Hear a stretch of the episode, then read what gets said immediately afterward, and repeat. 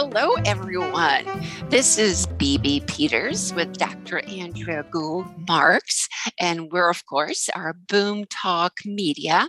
And we're so excited to be talking today about life, right? Life in general, life as we know it now, adapting to life, moving forward in life. So many things are going on in our life, in our lives around us. Welcome to the program. Dr. Andrea, how are you feeling today? I'm feeling fine, and I'm really happy for us to be talking about this new kind of normal and maybe to give our listeners a bit of a preview of what we want to talk about upcoming this fall. I think that the changes and the transitions that have touched each and every one of us is really what's up these days. This is a time where a large proportion of people might agree that we're all going through changes of one sort or another. So we'll be going into further detail about that because it's a rich and important topic. I love talking about this because it really um, clarifies what it is that we have as a purpose, as a mission in our lives to deliver to our listeners. And while this is our official mission, which states we create socially conscious programming and experiences that resonate with the heart, providing optimum well being at individual and collective levels. That is based on the initial premise some five years ago that learning and connection are the very top two points, ideas that provide longevity and well-being, and that's what we're about. We're about to, uh, we're about delivering that essence. But what is our actual goal, Dr. Andrea? Well, right now, our actual goal is to deliver some relief, to to radiate some of the unique insights that we've gathered during our time of being participants in this time of change and transition. And given that that's been an area of interest for me for pretty much forever, I think we have a lot to share going forward because there's so many aspects of both of those things because we didn't start with transition, we started with change. And back in March of 2020, all of a sudden we're here, like okay, folks, we're changing. And doors then, are opening, right? The doors are opening. Now it's time to go out there. Right. And multitudes squeezed through this door of having to think before we, you know, look before you leap.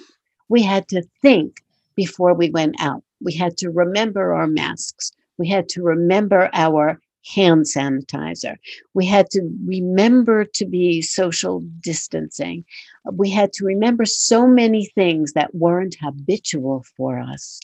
So we had the opportunity to begin changing habits and to, and to create new habits and to create preparedness which we didn't have to do before. And I'm not even mentioning some of the psychological byproducts of that like I know you're okay. not, but I will. Okay. Uh, because you're the psychologist, right? But what I wanted to add was that our discoveries uh, about the uniquely healing insights, those aren't just that we um, glam onto from reading books or from being out in nature. Those are based on a structured delivery of insights and help that you provide in your practice. So you have this amazing group of clients that you see and you're able to understand more personally and more clearly what the issues are. You and I talk about this all the time, but you have actual, how should I say, laboratory cases, right? That deliver to you those needs, those pains, those things that need to get healed right now.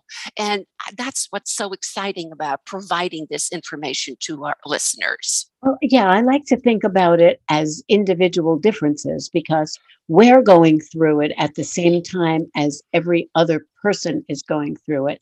And because we're good interviewers and because of our curiosity, there really is no difference between, you know, this year between the kinds of things that a client might seek out and eh, you know a general person in the population might bring to you know might bring to our attention because of what they're experiencing. And as i was starting to say before there became a habit of preparedness you know where remembering our masks or carrying them in our purses or hanging them on our windshield became a part of life I remember I stuck a whole, like a first aid kit with rubber gloves and hand sanitizers and stacks of masks in my car because I didn't need them in my house. I needed a few in my house. Like, what if the UPS person came? You know, did we have, and oh, yes, and this, and the antibacterial spray.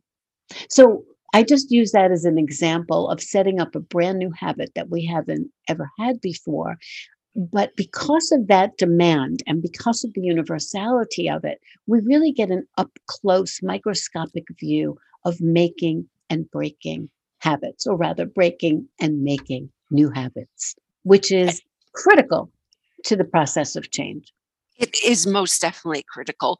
And you know, one might expect that, okay, the pandemic is kind of over now, even though we have the variants and all of that. But those who are vaccinated, like you and I are, we kind of breathe a greater sigh of uh, uh, relief. But things didn't click overnight we are the the word that i'm consumed by is adapting.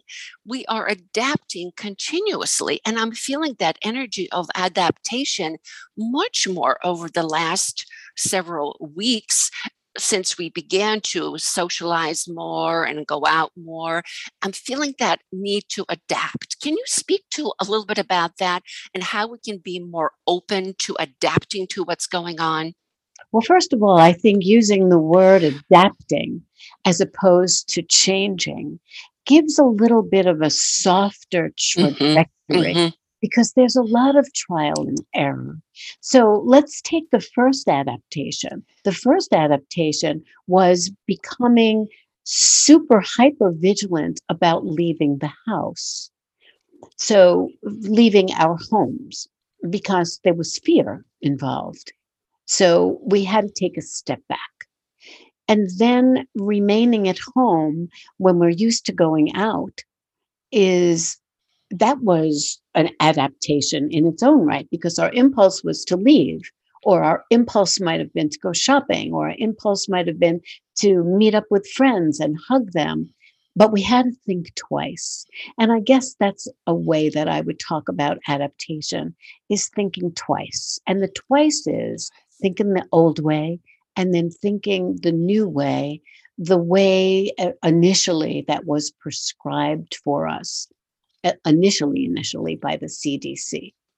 And then we had to adjust to a, a, a, way of life that did not include going to work in our buildings or going to record in our studios or going to eat out in, in our restaurants. The adaptation that we had to go through as consumers and then the huge adaptation that each uh, provider whether it was a retail provider or a food provider or restaurant provider had to go through.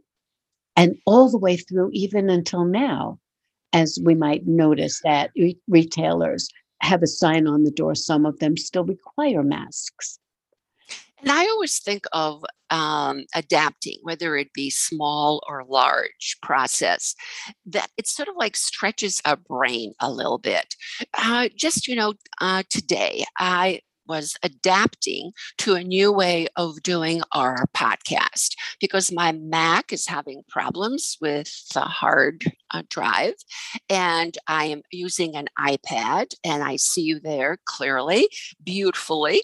And so I had to download the app, get into Zoom, and it was really an adaptation process. And as I'm going through it, I'm saying, okay, this is good for me because I am learning to be more patient. But that takes us to another to another area, which is patience and possibility. So let's talk about that too. Well, let's talk about that, but even more fundamental, you use the L word, and it isn't love, although that's a part of it, it's learning. And so, our mindfulness, our consciousness about saying, okay, this is different, but I'm going to do my best to stay aware, to see what works, and then to, to notice that I'm creating a new pattern, an alternative way of doing things. And that was the really big breakthrough for most of our population, which was finding new ways to stay socially connected, finding new ways to work, finding new ways yes. to have to meet our family's needs, our children's needs, our own needs. So that whole learning process did stretch everybody. It did expand everyone. And I just want to say that, you know, the old Darwin quote, survival of the fittest, it wasn't really survival of the fittest, what he actually described.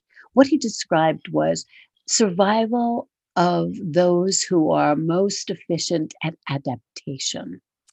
Right. That's right right? Right, so, who could manage the changes? The environment and the world, Earth was changing. the species that could adapt best to the changes that were occurring survived. Dinosaurs, on the other hand, are no longer here. I've been so, thinking of those dinosaurs. I've been relating to them, you know. So, into one of the topics that we will talk about this fall is the relocation phenomenon. And why are people relocating?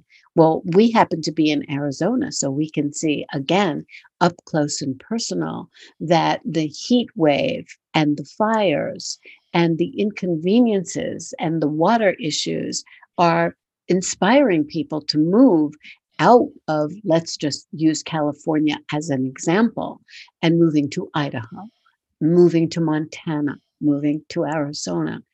That whole phenomenon of relocation is up in technicolor now for all of us to relate to. So, coming attraction, we're going to definitely be taking a look at at um, you know reimagining what relocation means and what relocation means for the identity of any given person who has grown up in one place and is now living in another. You know what always cracks me up? Something like doing the Zoom call today and changing things up, whether it be due to health or something. When I think of the word patience, it just cracks me up because you and I are about to publish our next relieflet called Patience and Possibility. And so we, the experts on the benefits of patience, it cracks me up because I say to myself, well, I have to be patient about this because if I can't be patient and share that with our followers, what it means to be patient, then how can they learn from that? So it just cracks me up. So, talk a little bit about our new book. I'm so excited about it. We're well, calling you know, it an experience, right? An experience. Right. It's not a book.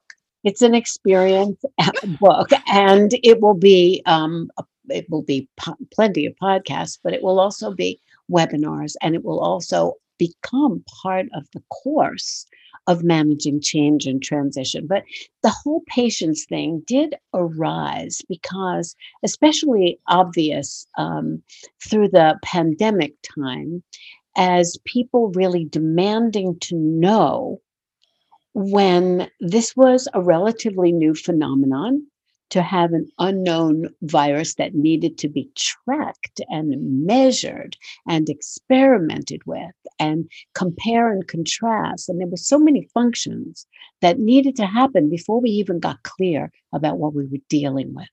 And it was amazing how many people we're totally impatient about that, as if we're supposed to know.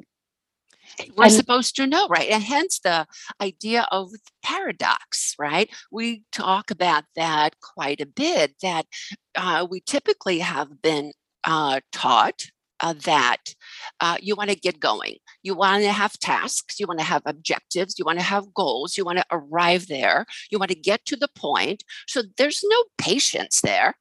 as soon as possible is is the last part of that phrase as soon as possible. And certainly in our culture it's even way more so than many other countries in the world.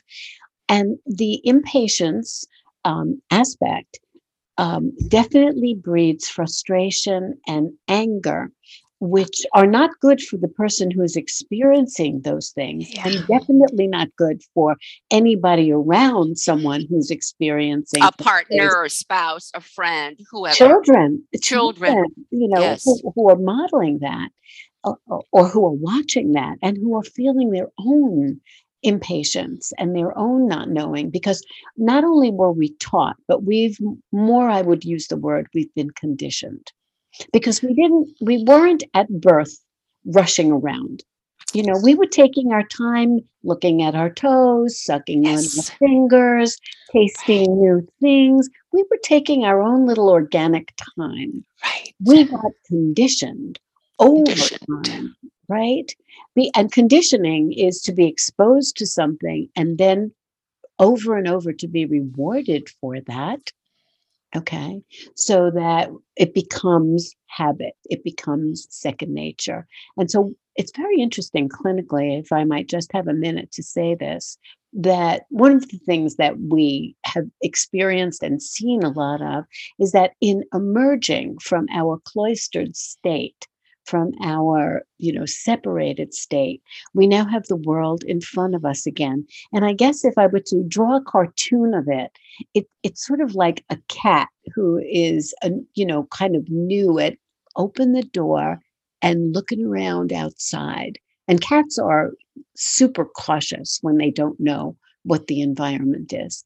And so everybody sort of became that way kind of forcibly slowed down and I remember my first day in the car when we were allowed to, to, I don't know, somehow my first day in the car after all of this, or even after I had foot surgery last year. And the first day in the car, people were like zooming around in their cars, and my nervous system had so downshifted that I was like, where's everybody going in such a hurry? You know, we, it took some getting used to. So that that's another part of the adaptation process. That's right. Getting used to is adapting, right? It's experiencing those transitions that we are going through and uh, getting used to them and how the impact that they have on us and how we feel about those. So, patience and possibility, right? Big on our list of upcoming discussions and podcasts.